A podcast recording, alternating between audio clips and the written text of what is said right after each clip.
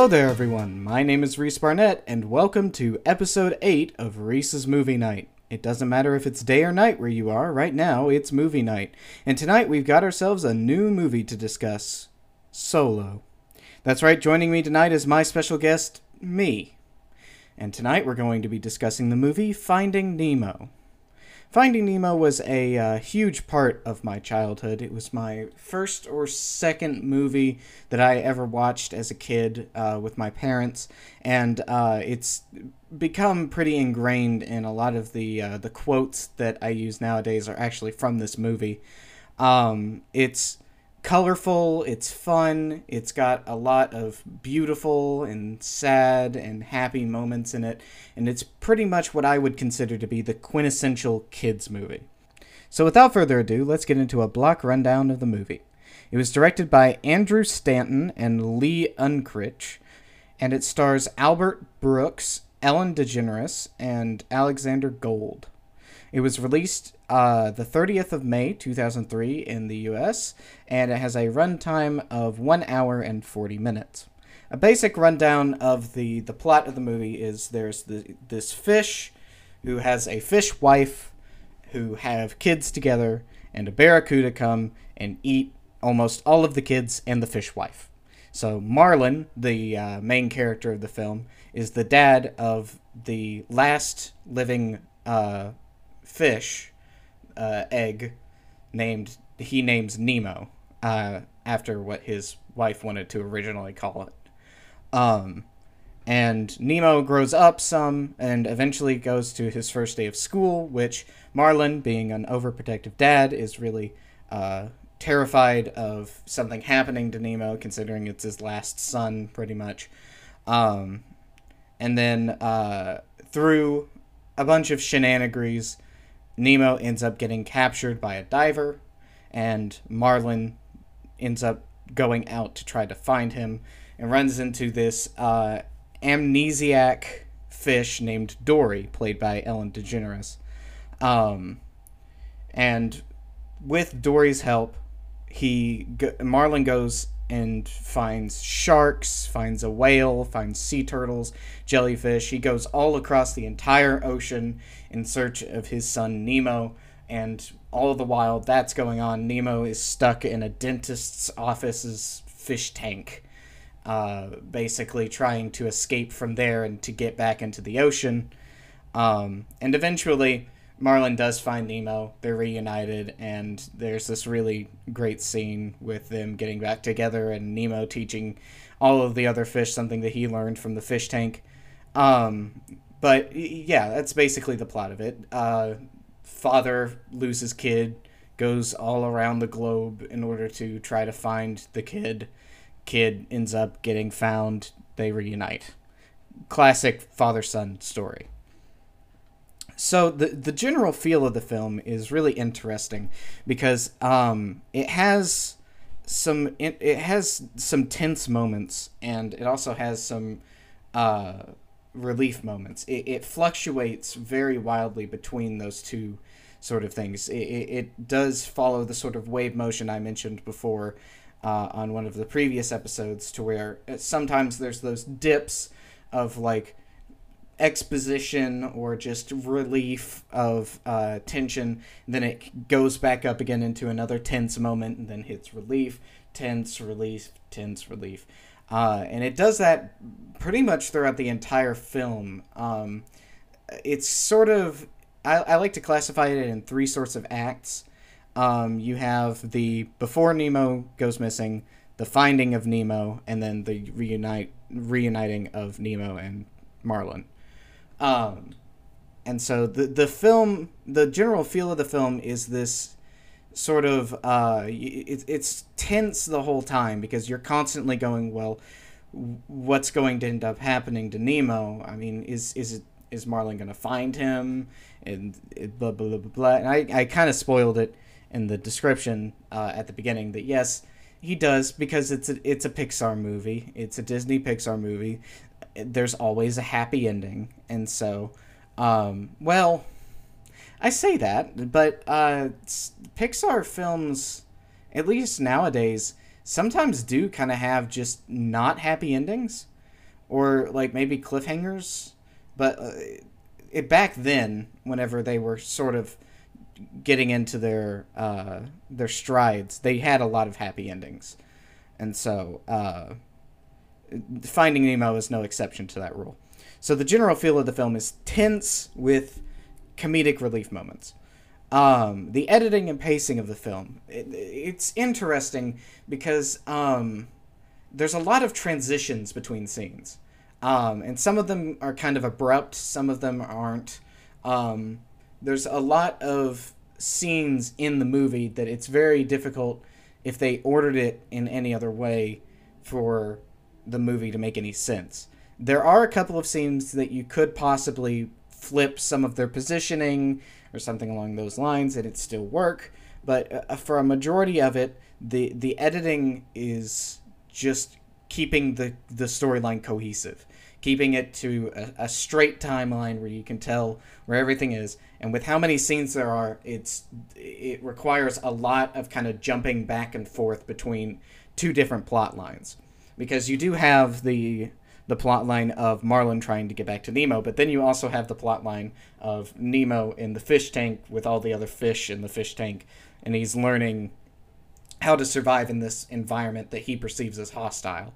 So you do have these two storylines that they're constantly having to flip back and forth between that it, it can be very difficult in order to um, to properly visualize that without having a lot of, of cuts.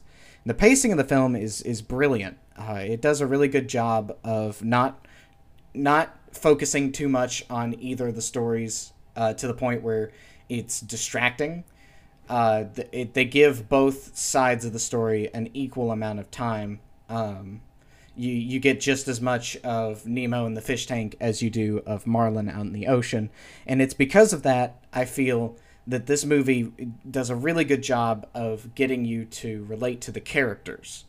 Um, you you relate a lot with Nemo's situation of him being trapped and not able to escape, and then you also relate a lot with Marlin's situation of trying to find his son in this huge wide ocean that he's never really explored before. So you kind of have that sort of yin and yang of not enough space and too much space, and how both of them are trying to deal with those problems. Um, and with the pacing of the film being kind of again the uh, the wave sort of motion of it's it's constantly fluctuating between tense and not tense and that does seem to line up fairly well with the alternating of both of the storylines. Sometimes you'll have a tense moment with Nemo with a relief moment with Marlin, but other times you'll have a tense moment with Marlin to have a relief moment with Nemo. And sometimes you'll have a tense moment and relief with Marlin and a tense moment and relief with Nemo. It's it's constantly flipping back and forth between these two storylines and it does so amazingly. It, it, it's it's what one of the biggest boons that I think this story has is the fact that it can tell two stories at the same time without them stepping on each other's feet and still having them overlap to the point where you can get a conclusion with both of the stories that happen at the same time. What stood out the most about the film for me is the animation quality. And Pixar has made itself a name for being just phenomenal animation in the field, and I cannot blame them for you know constantly putting out these amazing things and getting all these awards. I can't blame them if they want to you know show off every once in a while because honestly, if I had that kind of talent to be able to constantly output such high quality products and animations and content, I would be just doing it as hard as possible, man. I would be constantly putting out stuff, and it's amazing because uh, Pixar actually has a YouTube channel. I didn't know about this until about uh, last year, I think. Uh, they have a YouTube channel where they put out shorts. They put out some of the behind the scenes things. They put out the making of some of the the animations. They put out just little tidbits of things that they are working on currently. It's amazing to see behind the scenes and see all of these talented people getting to work on such amazing projects. And it honestly is very inspiring as a content creator to want to get out there and make my own content. And um, with that, with that sort of uh, inspiration, it can be really easy to think, you know, Pixar has a lot of really great stuff, but like, come on, it's Pixar. They always have great stuff, and and I agree with that to some extent. But if you start going back, and I know that I just said that the amazing the animation on this film is amazing, um, and it is. But as you start going back in some of Pixar's uh, earlier years, you do start to notice just how far that they have come like if you go back and watch the first Toy Story in comparison to the latest Toy Story, which I believe was Toy Story 4, it's a night and day difference. The the, the everything in Toy Story 4 is real. It looks real. And then you go back and look at Toy Story 1 and it looks like a bunch of 3D models that somebody made on a computer screen and the people look awful. Like really bad. If you look at Sid's face for too long or the baby sister's face for too long, I'm pretty sure you'll go blind. Um, and that's not that's not me hating on Pixar. That's old Pixar. Modern day Pixar, amazing. And it's it's a testament to just how amazing they are now. It, the fact that you can go back and look at just how different things were back in the early 2000s in comparison to now that it is it is it is incredible so I say all this to say uh, I say all that to say this that while the animation quality is not up to snuff with modern day animation, it holds a candle fairly well with Finding Nemo. It actually I I like the idea that most animators put forward that it you want to be able to take a picture of anywhere in a film, any frame of a film, and it look like an actual picture, like something you would hang up on a wall. And I believe that Finding Nemo has those moments. It has a lot of moments where you could just take a screenshot of, of whatever you're seeing and hang it up on a wall. Specifically, um, the beginning shots where it's just the coral reef or the, the, the sun shining through the water. I could sit there and watch that on loop for hours and not care that it's beautiful and incredible at what they were able to accomplish back in 2003. 2003. Uh, like, it's mind boggling to me. I was only like two years old at that time. And it's incredible that how technology has progressed to the point where we can make water that looks like hyper realistic. But even back in, in 2003, Pixar was making water that looked good. It was crazy. I, I whenever I was sitting down to rewatch this movie, it, it was dumbfounding how beautiful some of the scenes were. And I had to constantly ask myself, am I watching Finding Dory? Like, am I watching the wrong movie? Because they put out a, a sequel to Finding Nemo, Finding Dory, and the graphics in it beautiful. It, it's it's up to modern day standards. In fact, if you told me that it came out this year, I'd probably believe you. Pixar has been ahead of the curve for years now. And so it, it's it's it's astounding going back and seeing these older movies and just realizing how far that we have come with not only just Pixar's technology but just technology in general. And so that's uh, one of the biggest things that stood out to me. Another thing that stood out to me is is the plot. Um, and I gave a general overview of it earlier, but the plot actually is really helpful for uh, kids, I believe. Um, it, it's this this this idea that um, it, this building idea that parents love can go miles, and I know that that doesn't apply to every child and every parent, but for those those who it does, it is a beautiful sentiment that I'm so happy that I share with my parents that I, I can imagine if I ever got lost one of these days that they would be out there trying to find me in some way. And that's that is a, a harrowing thought that I feel like every kid no matter what household or anything that every kid should have the ability to feel that way with their parents. And I feel like this movie is a really great way of, of, of teaching that sort of um, that sort of mentality. It definitely instilled it in me, and I hope that it, it instilled it in my parents as well. Um, but it, that's one of the most beautiful parts about it. It's just that how the plot it feels so organic. It, it, you can hardly see where where there are like strings being pulled to further the, the plot along. The whole thing feels like it was meant to go together. Like puzzle pieces falling together just how they were meant to in the perfect way to make a really good story. And I'm not just saying this because of nostalgia. I sat down and watched this movie 2 days ago.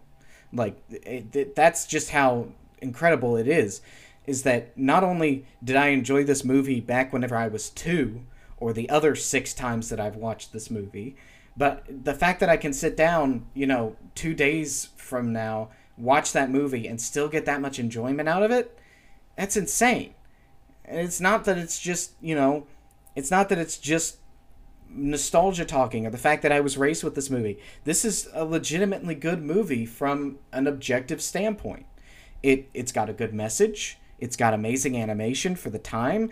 Hell, even to today's standards, the story writing is amazing. The the the visuals are fantastic. I think I've said the same thing four times, uh, like twice in a row. It's it's it's a quintessential kids movie, you know.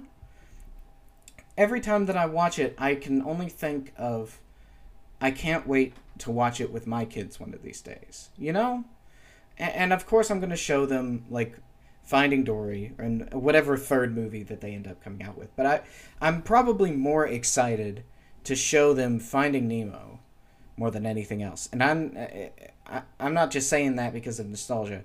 I, I, I want to reiterate this heavily. I've said it probably over and over and over at this point. I'm probably just talking circles. But nostalgia can affect what you think about a film. And as someone who is currently reviewing a film in, in an objective fashion, and I am reviewing a movie that I loved as a kid. Like, not just that I loved it, like, oh my god, this is such a good movie. I've watched this movie over and over and over again, and every time that I've watched it, it has had the same effect on me. And that is a sense of awe, it, that is emotional relationships with the characters that is the, the soundtrack too oh my god you could sit there and listen to that soundtrack like and feel it feels like you're floating in the ocean whenever you're listening to it. Like it, it, it's it's calming it's it's it's orchestral it's so relaxing to listen to and it fits the atmosphere of you know ocean living uh, how you would assume that it would be anyways that it's constantly flowy and you know it's like moving your hand through water. It's it's thick and it, it kind of it's hard to get a lot of pressure behind it. It's that kind of feeling but in your ears and not in the uncomfortable way that getting water in your ears is. It's it's music in your ears and it it, it, it does something to you man you know? You're just sitting there listening to th- these wonderful noises and seeing these lovable characters on screen. It's impossible not to fall in love with this movie. And I feel like anytime that I would want if I was if I was babysitting kids and I wanted to show them a movie, I I turn on this movie. It's it is the quintessential kids movie. You have any age of kid even teenagers, perhaps. You know what? No. Yes, teenagers. I'm going to say that. If you have teenagers, turn on that movie. Everybody's going to watch that movie and enjoy it. It's not going to be one of those things to where somebody's going to be like, "Well, I don't know about Finding Nemo. I didn't enjoy it that much. That movie was kind of eh." There's nothing bad that you can say about Finding Nemo, and there's a million good things that you can say about it and I feel like I have at this point. I've I've I've repeated myself far too many times, and not just to not just to fill time or anything, just because I it's all that I can think about. You know, all I can think about is just how good this movie is. And I, I can think of negative things to say about it. I already said that the animation is sort of dated. Uh, there are a couple of areas of the plot that I feel like it could be cut Not that it has to be, but just if you wanted to, if you needed to get rid of time or to lighten up the plot a little bit, there are some areas of it that could possibly be cut. Um, on top of that, there are some intense part of the parts in the film that I feel like might be a little bit too much for kids, like the shark scenes. Um, not, it's not Jaws level sharks. It's just that there are one or two scenes to where there are sharks involved. Um, but again, it's a kids movie. It doesn't really. I'm not saying that you shouldn't show this movie to your kids because of sharks. No, it, it, it, the sharks aren't that big a part of it. But what I'm saying is, is that there are there there is some intensity to this movie that I feel could possibly be a little alleviated. And that's just me looking for negative things to talk about. That's for me specifically searching for negative things. And that's about all I can think of, really. Like, maybe the music could be slightly updated i guess? I don't know. Uh, th- that's how hard it is for me to try to come up with like bad things about this movie. But i can sit down and talk about how the coral in the scenes looks real. Like it looks how actual coral looks. They probably had to send a diver down in fact, I should probably look that up before I just say this. They probably did a lot of research for uh, for this movie into not only just like wildlife, but also to like some of the environments. Um, I know that a lot of it takes place on the Australian coral reef specifically, which I'm pretty sure isn't looking exactly like it did in 2003 nowadays, which is kind of sad. Um, but supposedly there are improvements being made. Um, but it, the the fact that they're able to capture some of the, the, the visuals of the the coral reefs in in animation in artistry is amazing. And it's something that most people probably wouldn't even think about looking at you know? Like most people be like oh the ocean is blue and empty. It's not. There's a lot going on in it. And while yes, there is a lot of it that is blue and empty, there's also a lot of life that's happening in the ocean. And I feel like Finding Nemo is the perfect way to capture that the, the intrigue that the ocean has. Um, it's the perfect way to to see the sort of beautiful scenes you can create with the environments and the characters that you can build from the wildlife. You know? Yeah. So let's uh, let's talk about the high points and low points now. Uh, I, I I've been in the general banter section for quite a bit, so uh, you you probably don't want to hear me continue to rant about just what I, I loved about this movie. Uh, so the high points and low points. Highest point I'd say is is probably the the first introduction of Dory. Whenever they're they're first showing the interactions between Marlin and, and Dory and how Dory's short term memory loss uh, affects her as a character and will be affecting the plot later on. Um, it's sort of the Chekhov's gun of the uh, of the film. It, it it's showcasing how it will be used later on, and it also makes for a really funny character. Um, just and also the interactions between Marlin and Dory is really interesting as well.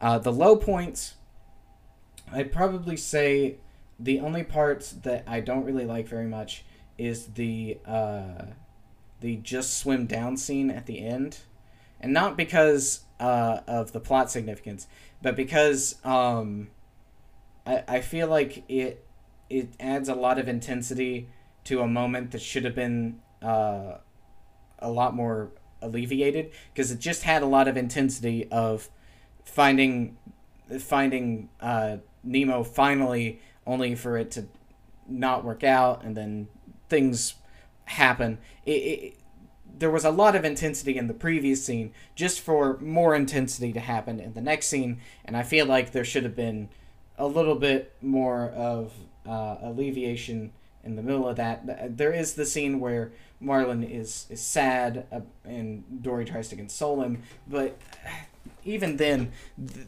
that scene isn't really enough on its own just to just to justify the intensity of basically the climax of the film. And so I'd say that might be uh, probably the only part that I would change.